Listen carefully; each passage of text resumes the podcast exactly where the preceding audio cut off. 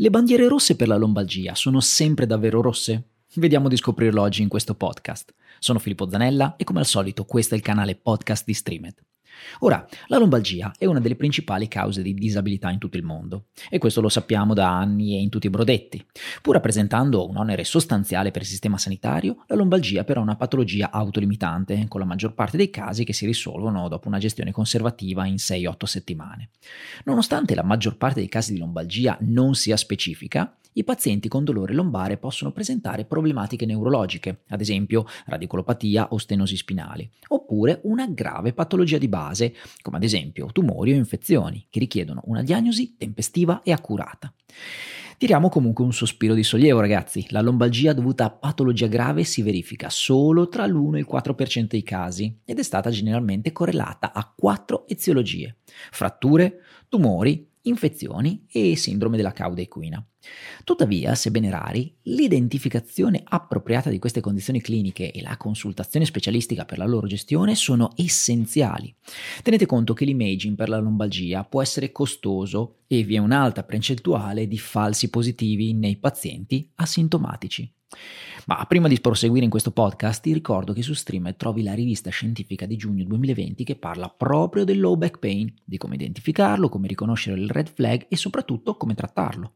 Accedi subito a streamededu.com con le tue credenziali se vuoi sapere tutto sulla lombalgia. Tornando a noi, a causa della prevalenza e del costo associato all'assistenza sanitaria della lombalgia, è fondamentale utilizzare strumenti di screening non invasivi e soprattutto poco costosi per rilevare malattie gravi. In questo contesto sono state sviluppate alcune procedure per lo screening delle bandiere rosse o red flags che fa più professional, che sono utili a rilevare la presenza di patologie gravi della colonna vertebrale e non solo. Si ritiene che la presenza di red flag indichi una specifica patologia sottostante e più linee guida pratiche per la gestione della lombalgia raccomandano il non impiego dell'imaging diagnostico a meno che le red flag non siano presenti. Ora, partiamo subito da un fatto. Non vi è piena coerenza tra le varie linee guida sulle modalità di indicazione e identificazione delle red flag. Recenti revisioni Cochrane hanno indicato la necessità di dati più solidi. Ma vediamo intanto quali sono le red flag utili a identificare le patologie gravi che possono essere associate a lombalgia e la loro associazione diagnostica. Ora, prima cosa, presenza di fratture. Se il paziente ha un'età maggiore di 50 anni e ancora più probabile se ha un'età maggiore di 70 anni, con una storia di trauma recente è associata una probabilità significativamente alta di frattura vertebrale come causa del low back pain. Poi, presenza di tumore maligno. La perdita di peso inspiegabile e una storia personale di cancro costituiscono un rischio molto elevato di presenza di tumore maligno come causa del dolore. Tenete comunque conto che l'assenza di perdita di peso inspiegabile non è sempre associata in modo significativo a una diminuzione della probabilità di tumore spinale. Purtroppo il 64% dei pazienti con tumore spinale non aveva bandiere rosse associate. Poi presenza di infezione. Beh, se presenti febbre, brividi o sudorazione e soprattutto se sappiamo di infezioni recenti, vi è un aumento significativo del rischio di presenza di un'infezione spinale. Anche in questo caso, l'assenza di febbre, brividi o sudorazione non significa necessariamente che non possa essere presente un'infezione, né tantomeno la presenza o l'assenza di dolore notturno. Per finire, sindrome della cauda equina. Se il paziente sperimenta una recente perdita del controllo della vescica nella minzione e la recente perdita perdita di controllo dello sfintere anale o comunque della defecazione che non sia ovviamente causata da diarrea, vi è un significativo rischio di presenza della sindrome della cauda equina, che comunque può essere presente anche in assenza di questi sintomi. Ora, cosa possiamo dedurne quindi? La lombalgia è un evento comune e come detto è per lo più autolimitante, ma le patologie gravi diagnosticabili tramite la presenza di red flag, pur essendo rare, sono appunto gravi e richiedono un trattamento urgente. Tenete conto che non è facile effettuare studi significativi, a causa della loro bassa prevalenza è necessaria una grande dimensione del campione. In uno studio di Prenkumar e colleghi del 2018, che per quanto ne sappiamo contiene la più grande coorte di pazienti fino ad oggi per valutare l'utilità delle red flag e delle loro combinazioni nella diagnosi di patologia grave spinale, la prevalenza di una problematica grave per i pazienti che presentavano lombargia era dell'8,3%, ben al di sopra dei tassi pubblicati negli ambienti di assistenza primaria che va dall'1 al 4% come abbiamo detto prima. Ora, poiché la prevalenza delle red flag in questa popolazione popolazione era comunque bassa, in questo studio è stato riscontrato che i valori predittivi positivi e negativi calcolati tradizionalmente erano di scarsa rilevanza. Ora, sappiamo tutti che le linee guida cliniche per la gestione della lombalgia generalmente raccomandano l'uso di domande per ricercare le red flag in modo da aumentare l'indice di sospetto clinico riguardante una patologia grave sottostante e come indicazione appunto per ulteriori approfondimenti diagnostici. Le prove di questa raccomandazione tuttavia sono generalmente carenti, con la maggior parte delle linee guida che citano linee guida precedenti oppure che citano dati non pubblicati come fonte. Ora, una revisione del 2016 ha rilevato che delle 16 linee guida sulla lombalgia pubblicate più di recente, solo 3 hanno presentato referenze a sostegno dell'uso delle red flag. Di queste tre, le informazioni sull'accuratezza diagnostica erano molto limitate e inoltre, quando erano presenti, si basavano su studi referenziati con meno di 20 casi di diagnosi di malattia grave. Ora, nonostante la scarsità di informazioni a supporto del loro utilizzo, la maggior parte delle linee guida cliniche raccomanda esplicitamente l'indagine di bandiere rosse come strumento di screening. Una caratteristica chiave dei test di screening è che è molto improbabile che i test negativi siano falsamente negativi. Pertanto, affinché siano buoni strumenti di screening, devono presentare un'alta sensibilità e alti rapporti di probabilità negativa.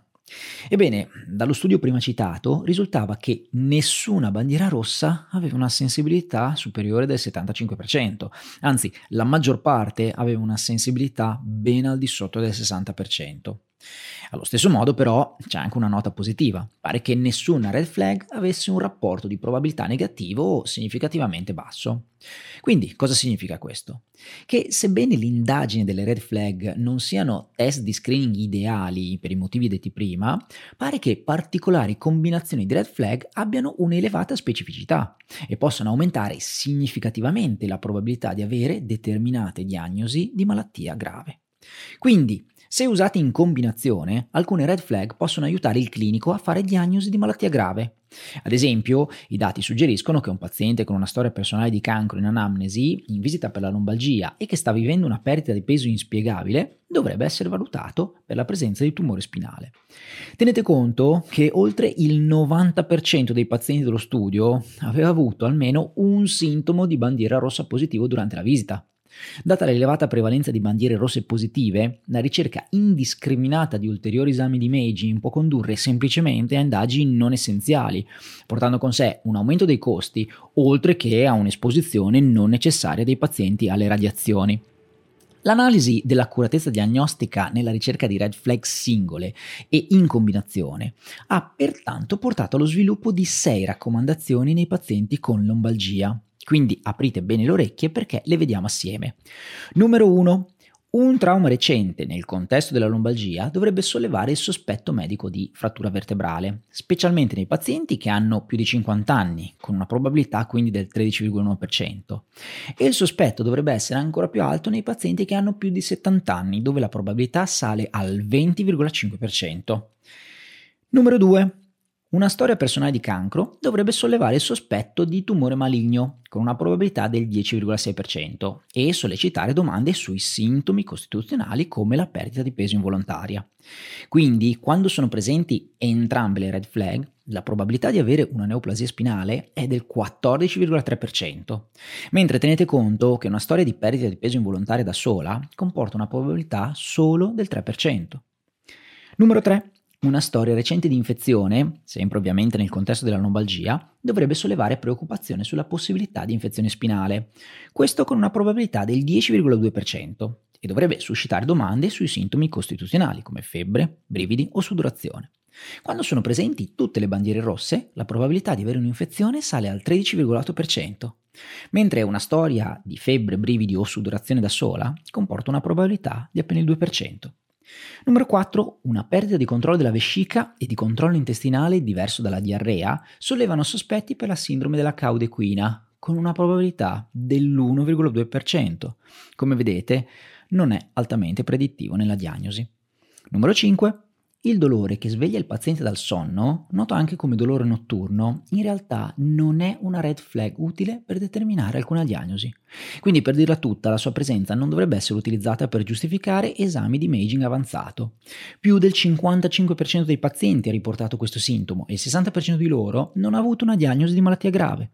Tenete conto che classicamente il dolore notturno è stato associato a tumore e infezione. Tuttavia, questo sintomo presenta un falso positivo in più dell'85% dei casi per il tumore e addirittura in più del 96% dei casi per l'infezione, quando non erano presenti ovviamente altri sintomi di bandiera rossa associati. E per finire, punto 6. Purtroppo, l'assenza di una singola bandiera rossa o di una combinazione di red flag non aiuta a escludere una particolare diagnosi di patologia grave. Ahimè.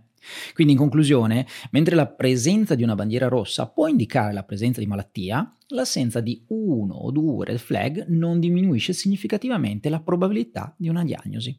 Pertanto, la morale della favola è che, nonostante la loro utilità, si dovrebbe sempre usare cautela nell'utilizzo delle red flag come strumenti di screening affidabili al 100% per diagnosticare una patologia spinale grave. L'argomento ti ha appassionato?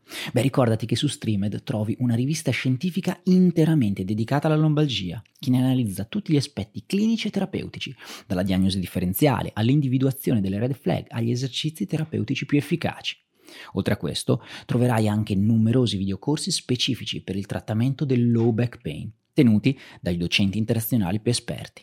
Ti basta accedere con le tue credenziali su streamededu.com per scoprire un universo dedicato alla formazione in fisioterapia. Ricordati, con Streamed formi il tuo futuro.